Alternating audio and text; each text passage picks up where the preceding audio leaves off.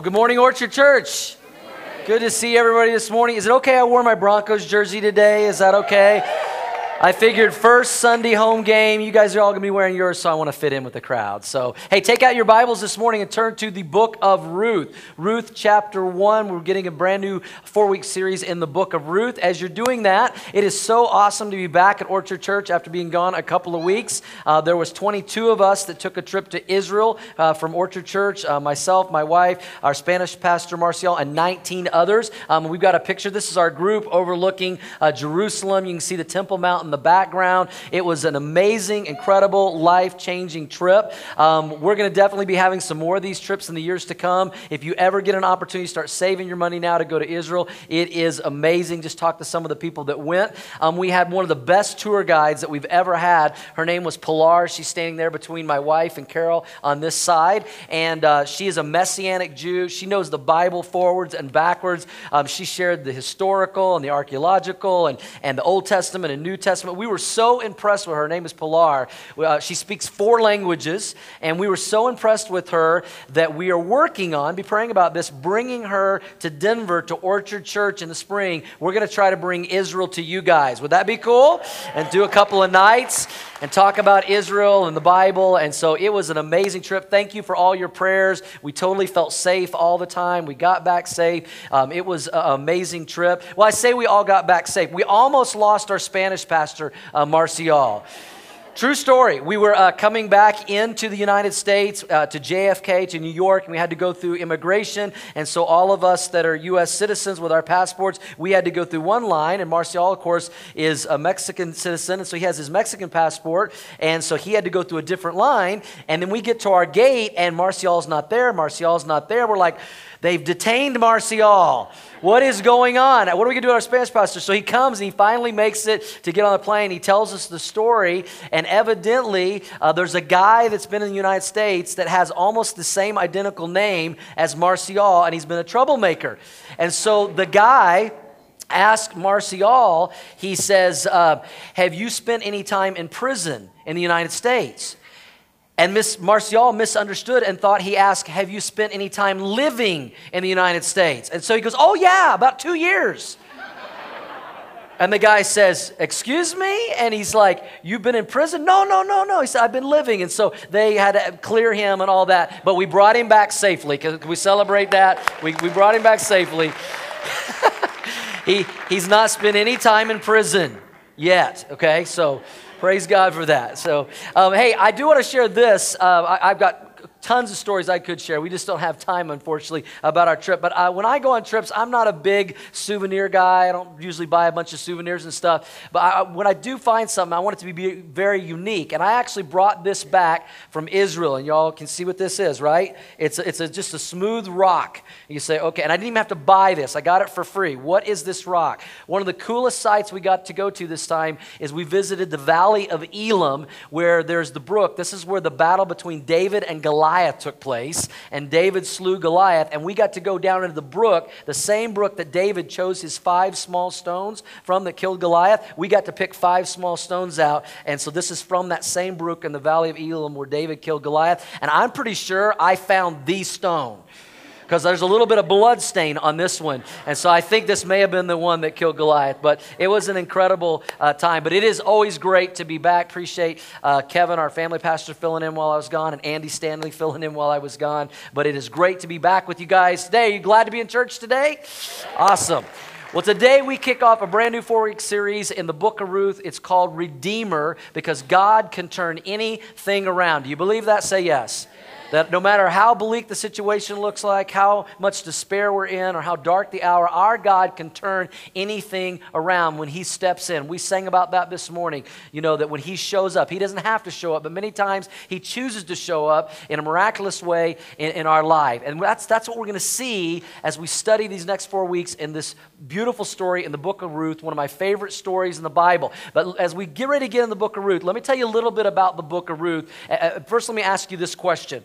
men and ladies alike, be honest, with a show of hands, how many of you like chick flick movies? You like to watch chick flick, okay? That's most of the ladies, very few. How many of you do not like chick flicks? Guys, can't stand chick flicks, okay? I'm kind of blessed in our home. The truth is, don't tell anybody about this, but I actually like chick flicks. I have a sensitive side. And so I will watch chick flicks with my wife, and then I'm blessed because she loves sports. She loves football and baseball, so it's a nice little trade-off. And here's the deal. We're going to be studying the chick flick of the Bible the next 4 weeks. The Book of Ruth is the chick flick of the Bible. But the good news, guys, those of you that don't like chick flicks, here's the good news. I've made an agreement with your wife. The next 4 weeks, you don't have to rent chick flicks. You don't have to go to any chick flicks. You just got to come to church. We got it covered. All right? Fair enough, ladies? We're covering it now. Now, let me say this. Men, let me help you out. You may not like to watch chick flicks, but do you like what sometimes happens in the evening after the chick flick? If you know what I mean. Some of you evidently don't know what I mean. So as we go through the chick flick in the Bible, the Book of Ruth, if you have a very nice Sunday evening, men, you can thank me, okay? You're welcome, all right? Okay, I'm going to move on. All right, Book of Ruth. This book has everything. The Book of Ruth has everything. I mean, it is a story about fear, about worry, about love, about romance, marriage, disobedience, obedience, joy, redemption. I mean, this story has it all, the book of Ruth. Let me ask you this. How many of you, by show of hands, have ever needed a fresh start in your life? You need a fresh start, a second chance, a do-over. If you're a golfer, a mulligan. If you like to play golf, you know what a mulligan is. And sometimes we just need a do-over. We need a second chance, you know, in our marriage, with our finances, our job, our health, our relationships. We need God to step in and turn things around. And that's what we're going to see happen in the story of Ruth, where God steps in a miraculous way and turns things around. Because sometimes we get in situations in our life that they're so bleak and they're so difficult. We're like, if God doesn't step in and turn this around, this is not going well. This is not going to end well. As I was studying for this and thinking about this, I've never shared this story, I don't think, at Orchard Church, but when we have two kids, Caleb and Caitlin, our daughter Caitlin turned 19 yesterday, our son Caleb turns 21 next Saturday. Lord Jesus, come quickly. He's turning 21, and when Caleb, our first child, was born, he wasn't even a day old, and the pediatrician came in, and he was examining him, and he said, well, he goes, I got some difficult news to share with you. And we were like, what? You know, first child, first baby. And he said, I hear something like a heart murmur. And he goes, we want to run an echocardiogram. And so they brought in the machine. They did it. And he came back, and I remember he got this piece of paper, and he drew this on. And he said, well, he was born with VSD, ventricular septal defect. He has 3 holes in his heart. I mean, you can only imagine the devastation of hearing that news when your first child is born. He's not even 24 hours old, and they're telling you he has 3 holes in his heart. And they said sometimes they'll close on their own, but if they don't, then we're going to have to do open heart surgery on your new baby boy. And he said, you know, if he only had 1, it probably would close, but he's got 3, so it's unlikely that all 3 of them are going to close. You can imagine the devastation. And man, we started praying, and our friends started praying, our family and churches all across America, friends of mine, started praying, you know, that God would just do something miraculous and turn this around. And then he went, I think it was about 2 or 3 weeks later, he went for a checkup and to see where it was at, and the doctor was looking and looking, and he goes, I can't believe this, I can't believe this. I'm like, what? He said, there are no holes in his heart. God, he said, he didn't say God, but we knew who. He said, they're completely gone, he's completely healed, he's perfectly healthy, you don't have to do anything. God turned everything around, yeah. We praise God for that. Now he's a college athlete playing baseball in college. But we needed God to turn things around in our life. And we have a God who can do that. We have a God that can turn things around. And this story, the Book of Ruth, man, if you're going through trials and tribulations and troubles, it may be that God's about to step in and turn things around. This book begins with a funeral, I'll tell you today. But it ends with a wedding. This book begins with the death of a son, 2 sons, but it ends with the birth of a son. This book begins with a famine, but it ends in fullness. This story begins in despair, but it ends in delight as God turns everything around. Because we believe here at Orchard Church that we have a God that can turn our trials into triumphs. We believe that we have a God who can turn our heartache into healing and our sorrow into celebration. Do you believe that, Orchard Church? And so no matter what you're going through, where you're at, you're going to see that played out here in the story of Ruth. I hope you guys will take some notes on the back of your newsletter. I want to begin by giving you the context of the book of Ruth, because I say this all the time as we study the Bible here at Orchard. The three most important rules of Bible study are, help me out, context, context, context. What's the context of this story in Ruth? And there are three applications, I believe, to all Scripture. There's a historical context, there's a doctrinal context, the teaching, and then there's a practical context. Let me give you first the the historical context of the book of Ruth. We don't know for sure who wrote this book. Many scholars believe Samuel, but we don't know for sure. We know it was written about 1000 BC, 1,000 years before Christ. Yeah, this story happens it comes in your Bible right after the book of Judges, but we believe the story took place somewhere in the middle of the book of Judges. And this was a time in the nation of Israel where everybody was doing what was right in their own eyes, and they weren't always following God. There was no king in Israel. And in the midst of all this turmoil, you have this amazing story of God's grace and mercy and redemption through this woman named Ruth and this family. Doctrinally, what we see in this story is a picture of God's redeeming grace for a woman named Ruth, and even for her mother-in-law, Naomi. It's a picture of God's grace in our life, because you're going to see a cursed Moabite woman named Ruth find God and be redeemed. And we know that before we came to faith in Christ, we were cursed because of our sin until we gave our lives to Jesus Christ and we were saved by His grace and His mercy. Amen? And so there's a picture of that in this story. It's a picture of our lives as well as we meet our kinsman redeemer, Jesus Christ. And then practically, I think it's just a story how God can turn anything around when we trust Him and when we follow Him and we don't run from Him. So today, as we go to Ruth chapter 1 and begin this story, I've titled this message, You Can Run, But You Can't Hide. You can run, but you can't hide from God.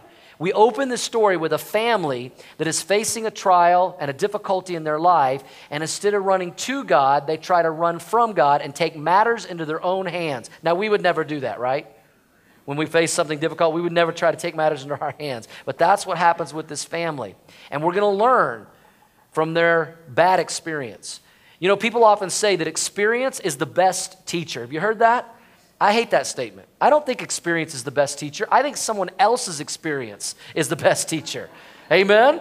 Let's not make the same mistakes that other people make, and we have that in this story. So today, we're going to look at three mistakes that we need to avoid when dealing with the problems and trials of life. Don't make the mistakes that this family made when you face trials and troubles. So the first one is this. Number one, you have it in your notes. When you're facing troubles and trials in your life, don't try to run from your problems. Don't try to run from your problems, because you can run, but you can't hide. Let's look at it. In Ruth chapter 1, beginning in verse 1, it says, "In the days when the judges ruled in Israel, a severe" what? "Famine." There was a famine came upon the land.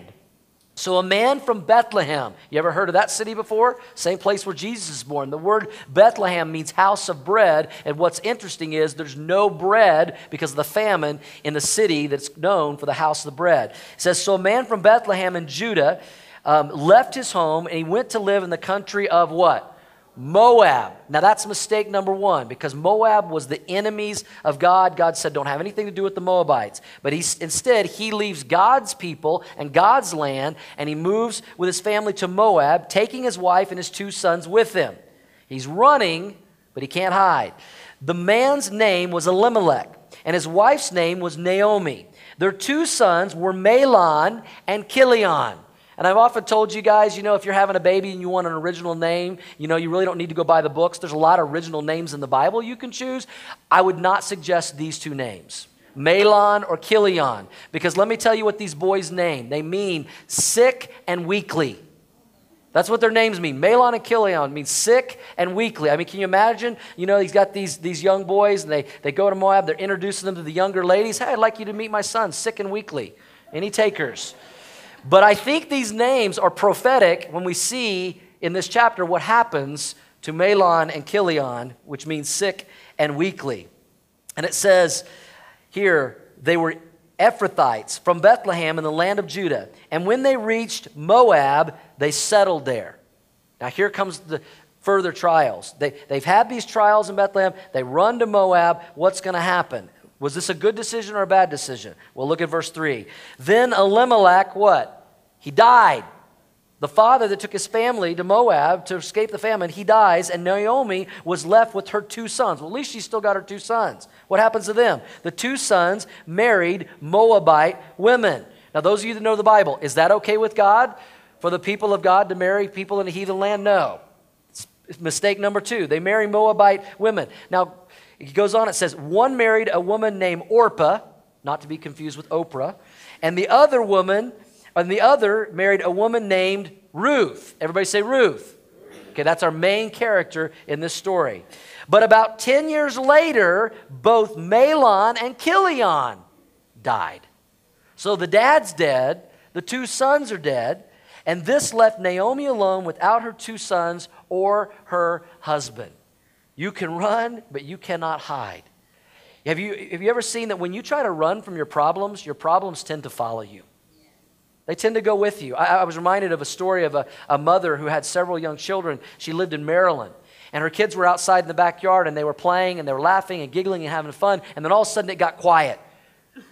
She didn't hear anything. Parents, you know when it gets quiet, that's when you get nervous, right? What are they doing? What's going on? So she goes and she looks in the backyard, and her 4 or 5 children were huddled around something on the ground, and they had circled around, and they were looking at something, and they're very quiet. And so she goes to the kids, and she peers in to what's in the middle of the circle, and there was 4 baby skunks in the middle of her children that they were playing with and looking at, and she didn't know what else to do, and she just said, "Quick, children, run!" Each child picked up a baby skunk and ran. Often when you try to run from your problems go with you. And that's exactly what's happening here in the story of Ruth. Elimelech is trying to run from his trials and his problems, but they follow him, and it gets worse. You see, when trials come into our life, we can do one of 3 things. We could try to endure them, we could try to escape them, or we can embrace them. When trials and tribulations and trouble comes in our life and we try to just endure them and grunt and get through it, sometimes it makes us very bitter and angry with other people and with God. We'll see that in this story. For other people, when we go through trials, they try to escape trials and run from them like Elimelech, and they miss what God is trying to do in their life. What God wants us to do is when trials come in our life as believers in Jesus Christ, that we embrace them, because we know the trying of our faith, the Bible says, works patience. It makes us stronger. It builds our faith. It gives God an opportunity to show up in a miraculous way and turn things around. You see, God wants to take the trials of our life to make us, but not break us. Do you believe that? Yeah. He wants to use those trials to make us, not break us. And what we see in our life as obstacles, God sees as opportunities to step in and do something miraculous. Elimelech made a really poor, bad decision to escape and run from his trials and take matters into his own hands. And he could run, but he could not hide from the consequences of his decision. You have it in your notes this way. Write this down. We make our choices, and then our choices make us. Isn't that true? You know, we make our choices. We have free will to choose which direction we want to go. We make our choices, but then our choices make us. Now, some of you may be thinking, well, what's wrong with Elimelech, you know, trying to provide food for his family? I mean, isn't he trying to provide? What's wrong with him going from Bethlehem and taking the 50-mile journey to Moab? I mean, come on, Pastor Doug, give the guy a break.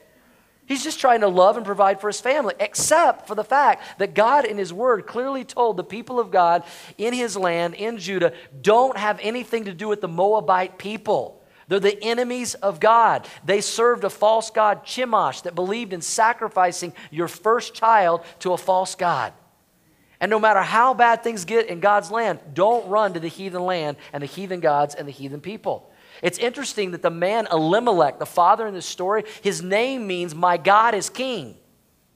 But he didn't live up to his name. Instead of trusting in God as his king, he became his own king of his life, and he made a decision to do something different than what God had told him to do, which was not to go to Moab. And if that was bad enough, the two sons, Mahlon and Chilion, marry Moabite women. That was mistake number 2, because God clearly said that the people of God, the children of Israel, were not to intermarry with the heathen people in the heathen lands and the Moabites that served false gods. It wasn't because, you know, it's not like God didn't want him to marry the Moabite women because they, you know, were ugly or couldn't cook. I thought that was funny. It wasn't that. It was, no, they served false gods. I don't want you to marry them. And so they made this choice, and they made this mistake. And you know, the heart of the problem in this story is the same as our stories. The heart of the problem is the problem of the heart. That instead of running to God and trusting God, they were running from God, and they made matters worse. And sometimes this happens in our life, doesn't it? We go through a trial, we go through a tribulation, we go through a problem in our marriage or with our kids or with our finances or with our health or our job. And instead of running to God and trusting God and waiting on God, we run from God. We get out of the Word, we stop praying, we stop going to church, we stop going to small group, we stop being discipled, we stop serving, we stop tithing, and we get out from under of the blessings of God. You know, unfortunately, I saw this happen in my own life firsthand growing up. I grew up in a Christian home, and my parents took me to church every Sunday, and my dad, served God and served in our church, and he was very faithful. And then about 52 years of age, my dad got laid off from his job. And he was trying to find another job, and he was having a hard time finding a job. And I watched, he stopped praying, he stopped reading the Bible, he stopped going to church, he stopped tithing, he stopped doing all the things he had done all his life. And instead of trusting God and waiting on God, he got bitter towards God, and he ran from God. And it was really sad. About the last 12, 15 years of his life, he just was kind of running from God and missing out on God's blessings and struggling, just like Elimelech. It was sad to watch that. You know what's ironic in this story? Is that Elimelech fled Israel to escape a famine. And he trades one famine for three funerals, his and his two sons. We can run, but we cannot hide. Avoid the mistake when you go through problems in your life. Don't run from your problems. Second thing that we learn from this story is this: don't try to hide your mistakes. When you make a mistake, don't try to hide your mistakes. We have...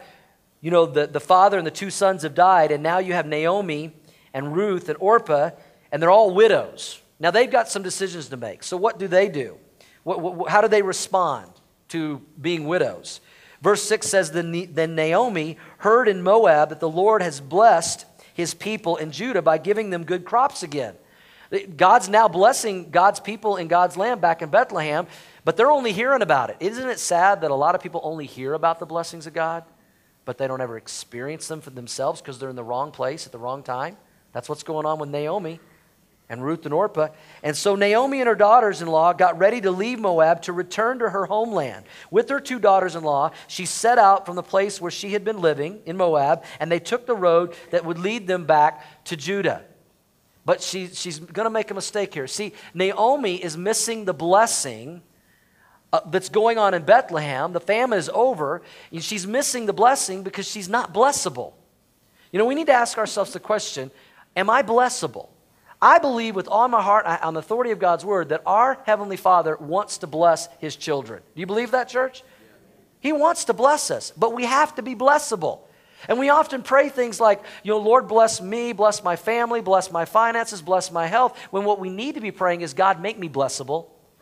Make sure that I'm staying in a place of blessing where you want me to be, and I'm not running outside of your place of blessing. Let me illustrate it this way. I brought an umbrella today, not because I think it's going to rain, but let's say that this umbrella represents the blessing of God.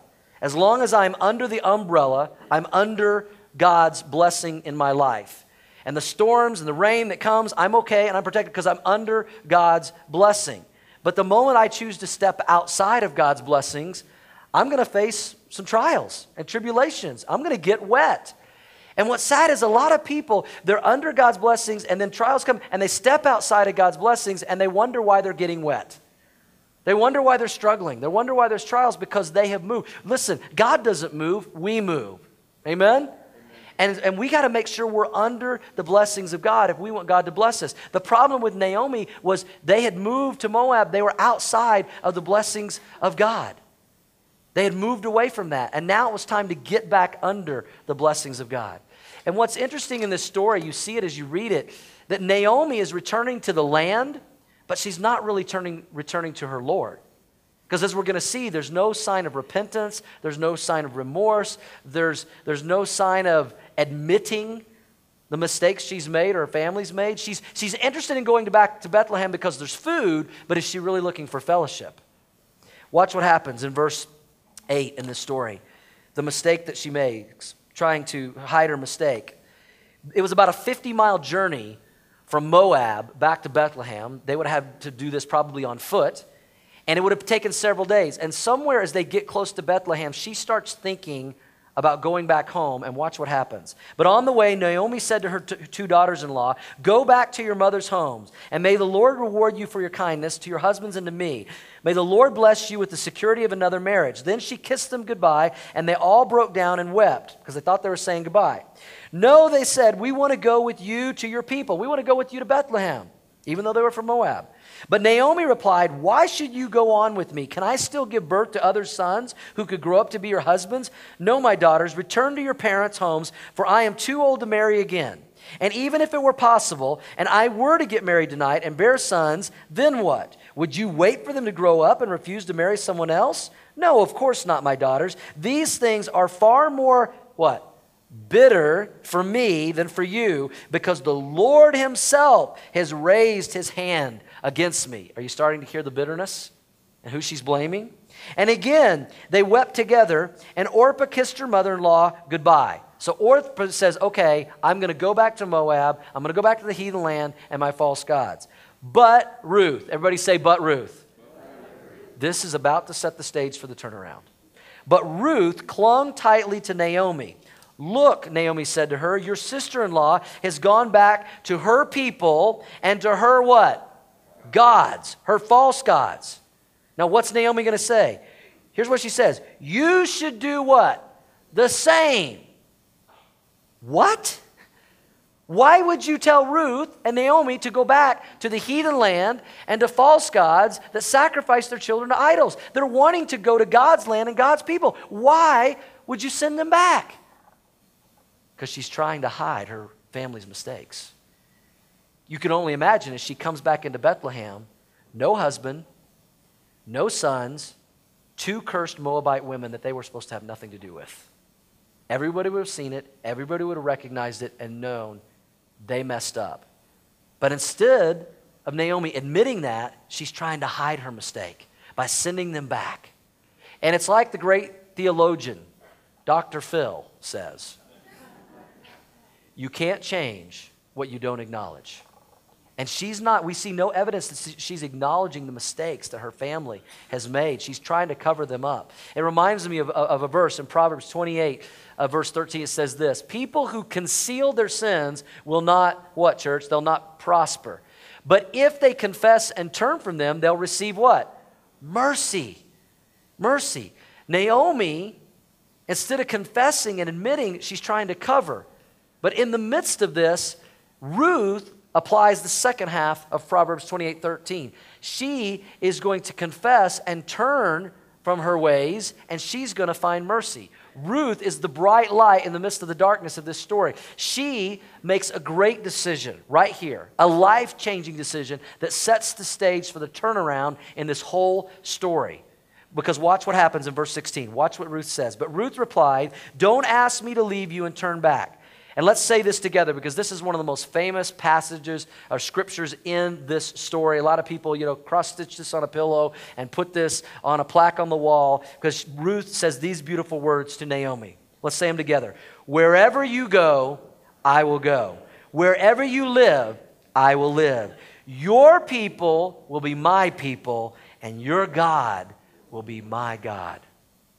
I'm not going back to the heathen land and the heathen gods. I want something different. I'm not going to cover my mistakes. I'm not going to run from God. I'm going to run to God.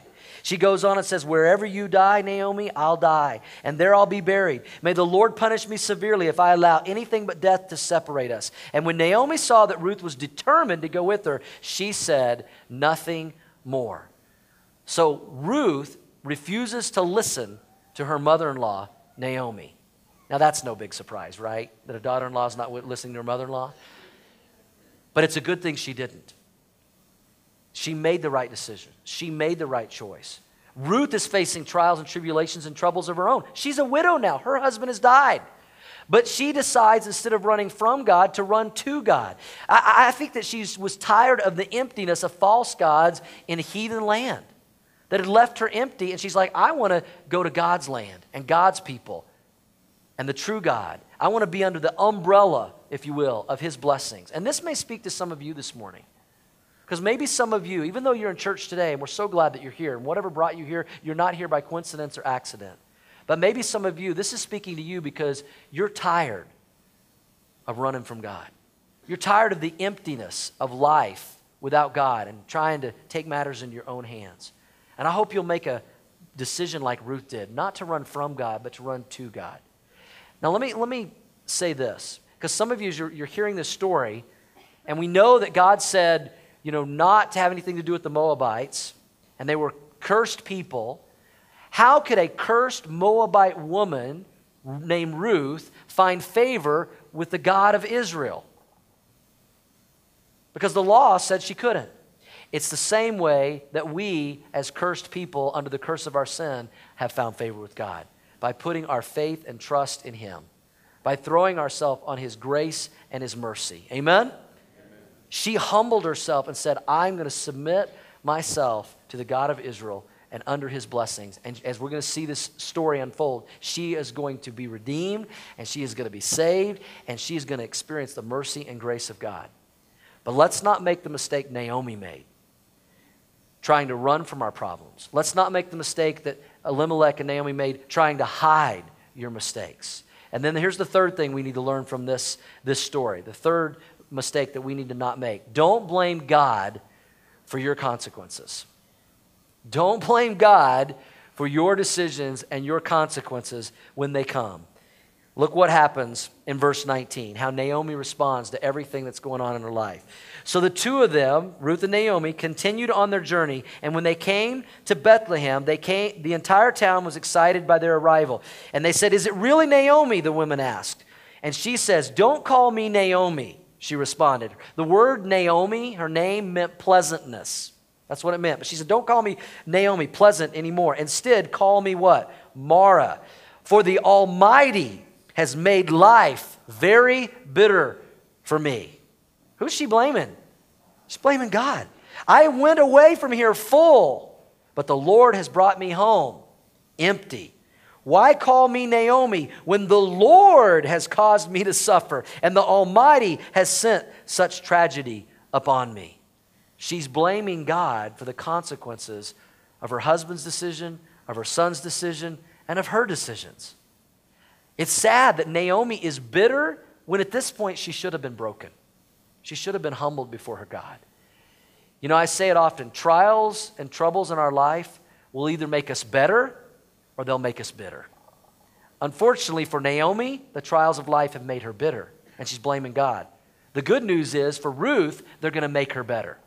You see, we can't control the circumstances of life, but we can control how we respond to them. Amen? And Naomi blames God.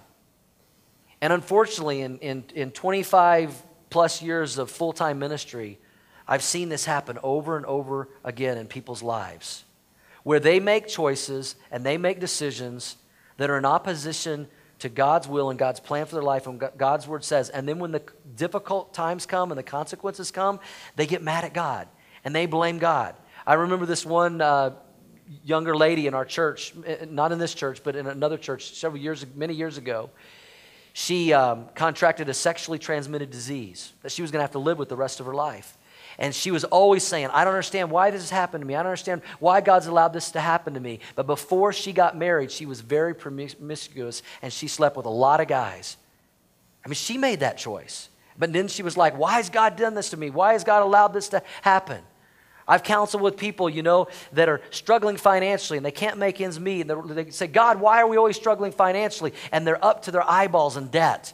The average person is like in about $10,000 to $15,000 credit card debt alone in this country. And people make all kinds of bad financial decisions and they don't act their wage and they don't live within their means. And then they wonder why they never have any money and any finances. And they sometimes go, "God, why have you done this to me?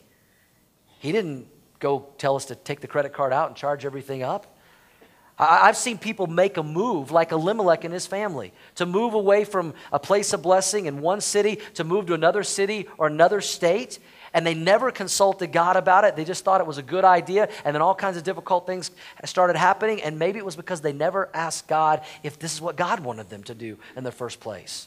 I've seen people, you know, putting God first in the area of their giving and tithing, and then they stop, and then all kinds of bad things start happening to them, and they go, God, why is all this happening? When God said, you know, if you put me first, I'll bless you. If you don't, things might not go as well. I've seen families, you know, that are wishy-washy about church, being in church and having their kids in children's ministry or their students in student ministry, and then their kids get a little bit older and they don't want to have anything to do with church, and they don't want to have anything to do with God, and they're making bad decisions and picking bad friends, and parents are like, God, why have you allowed this to happen?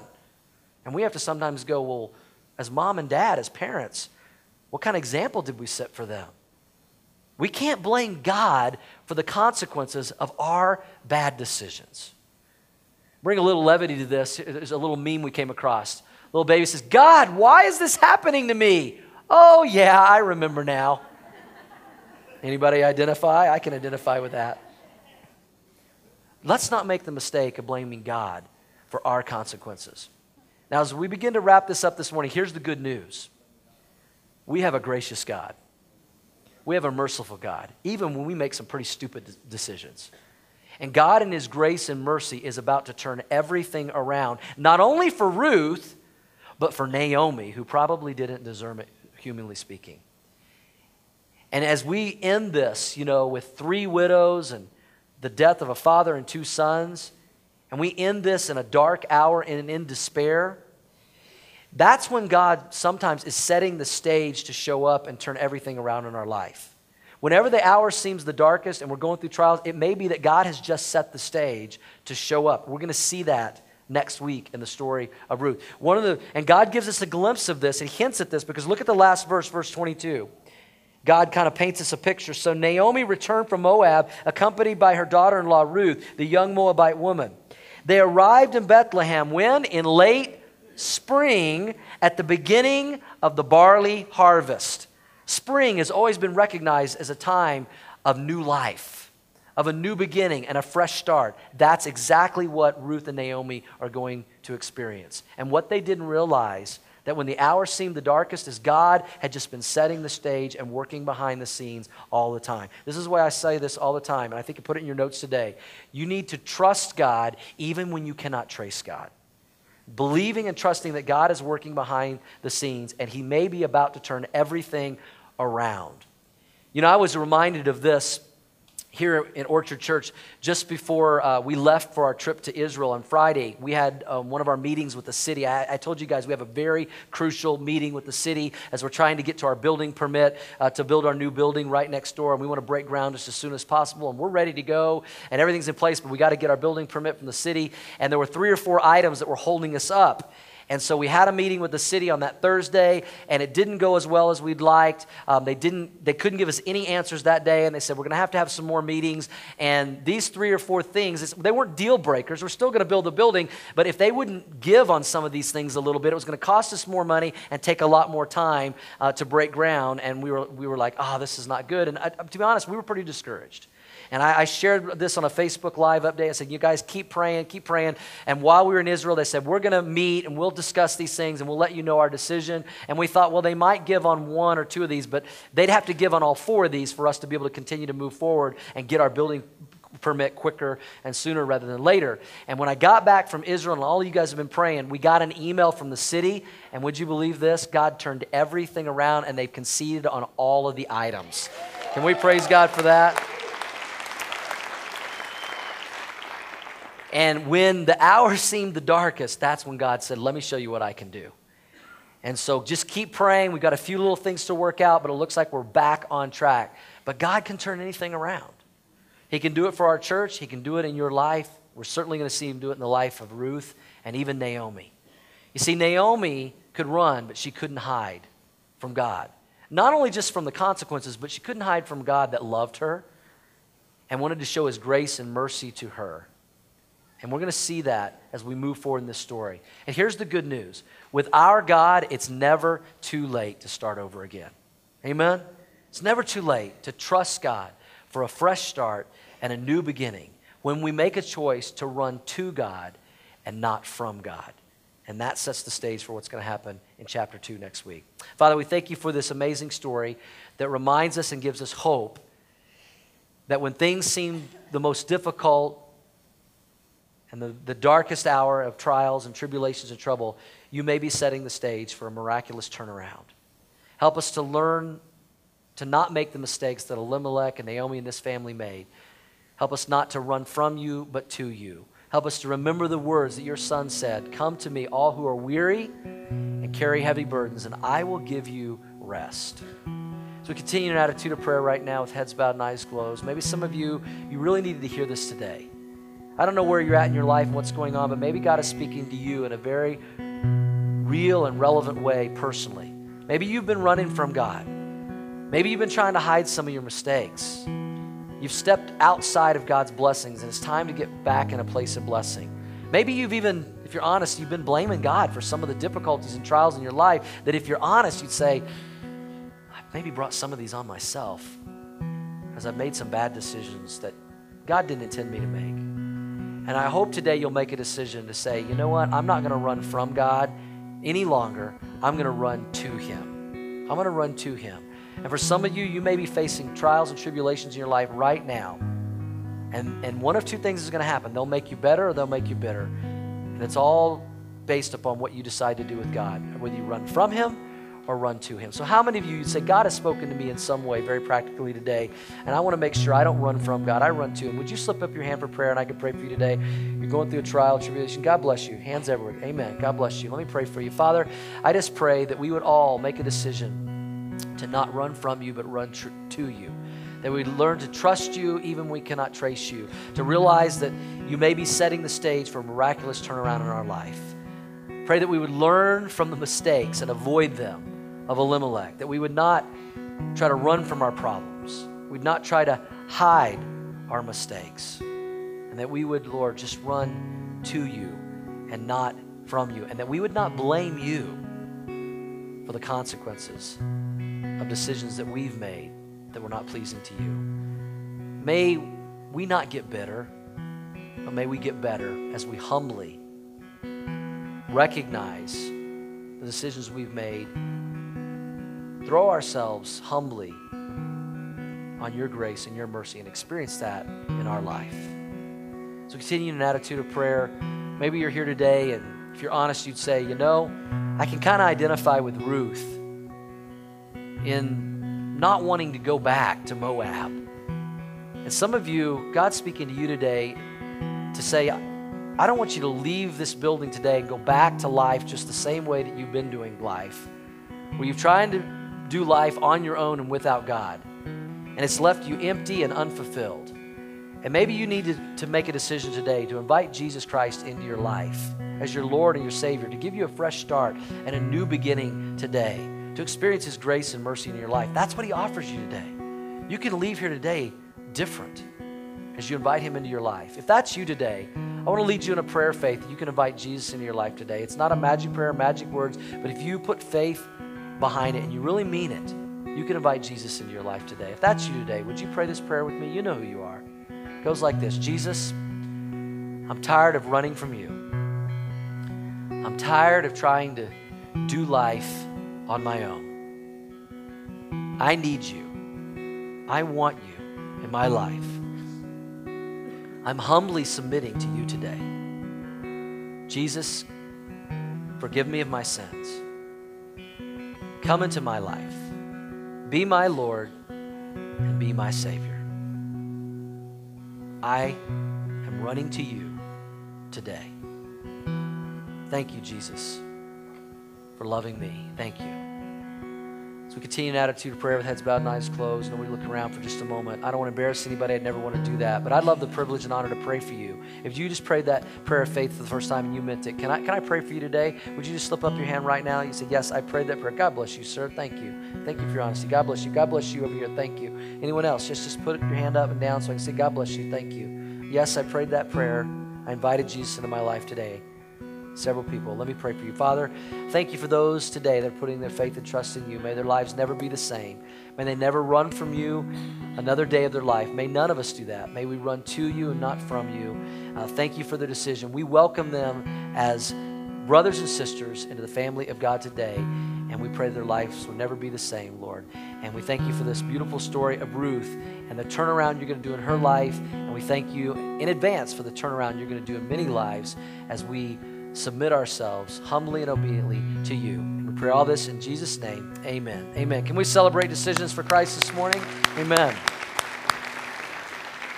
If you made a decision to accept Christ, you raised your hand and you said you did that and you meant that, would you just please let us know about that on your connection card and drop it in the offering bucket when it goes by so we can continue to pray for you. We'll send you a book in the mail called 7 Steps to Joy. It'll help you on your new journey with Jesus Christ. If you're a first-time guest today, thanks so much for being our guest at Orchard Church. Hopefully you filled out that guest connection card. You can drop that in the offering bucket. We'll receive our gifts in just a moment. We are not interested in your money today, first-time guest, but we're definitely interested in you, and we'll send you a thank you note and a free gift in the mail for being our first-time guest. If you are a guest today for the first time or you're new to Orchard Church and I haven't had the privilege to meet you personally, I would love to do so. Come by and introduce yourself. I'll be hanging out in the courtyard by the white tent. And so a lot of you have asked how my broken collarbone, I had surgery on Monday before we left Friday to Israel, is doing. I know a lot of you prayed for me, and thank you. It's working. I got home. I was supposed to be in the sling for 4 weeks, and the doctor said that I was doing so well that I could, as long as I'm careful and I don't ride any more bikes anytime soon, I don't have to wear the sling. So, but just no pats on the left shoulder. Yeah, I can hug from the right side. But thank you for your prayers. It's definitely working. I'm doing much better. So hope you guys enjoyed the first week of Ruth. This sets the stage for a major turnaround next week. It gets really good from here, so you don't want to miss that, as next week we talk about being surprised by love and see what God is going to do in the life of Ruth and even Naomi. So plan on coming back next week and bringing somebody with you as we continue to study this incredible story. Right now, we are going to worship the Lord through our tithes and our offerings, because we want to be a church who gives first, saves second, learns to live on the rest. That's how you act your wage. And also, we're going to check out what else is going on around here at Orchard Church. So don't go anywhere. Love you guys.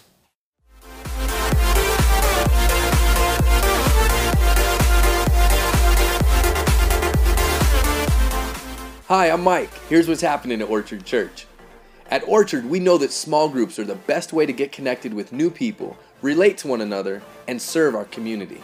We want you to join a small group. Small groups meet weekly in homes all over the Metro Denver area, including Brighton, Reunion, Commerce City, Henderson, and more. To find a group near you, just go to orchardgroups.com, select a city, night of the week, and find a group that works for you. If you have any questions about a particular small group, you can email the host directly by clicking the questions button on their page. To sign up for a group, just click sign up for this group, fill out the form, and that's all it takes. If you need help signing up or have any questions, just visit the small groups table in the lobby as you leave today. Small groups begin next week. Don't wait. Join a small group today, as they will fill up fast. If you've recently received Christ or have not yet followed the Lord in believer's baptism and you'd like to do so, please sign up on the connection card today. You'll be contacted to go over the details and answer any questions you may have. Our next baptism will be next Sunday, September 25th, following the third service at our ministry center. Also, if you have a child who'd like to be baptized, we offer a kids' baptism class on the third Sunday of every month. You can sign them up for the next class at orchardchurch.tv. We're always excited to see people join our Orchard family. Here's the latest new members who went through our membership class.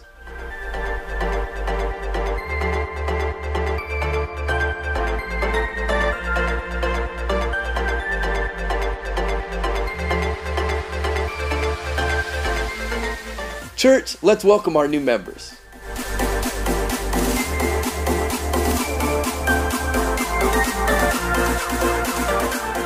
Attention men, we're excited to announce our next Man Up Men's Retreat. It will take place at Deer Valley Ranch on November 10th through 12th. The cost is $160 and you can sign up today. There'll be hiking, fishing, a shooting range, poker tournament, and much more. You can sign up online at orchardchurch.tv or by visiting the men's ministry table in the lobby as you leave today. Make sure to mark your calendars and don't miss this year's men's retreat. What an exciting time in the life of Orchard Church. A special groundbreaking ceremony will be held next Sunday evening, September 25th at 6 p.m. right here at Prairie View High School. We'll meet in the auditorium first and then continue outside with a prayer walk around the property. the groundbreaking, and close out the night with worship as we celebrate all the Lord has done. This is an event for the whole family, so bring your children with you as we continue building a legacy together. This is the end of our service today. Thanks so much for worshiping with us. Have a great day, and we'll see you next week.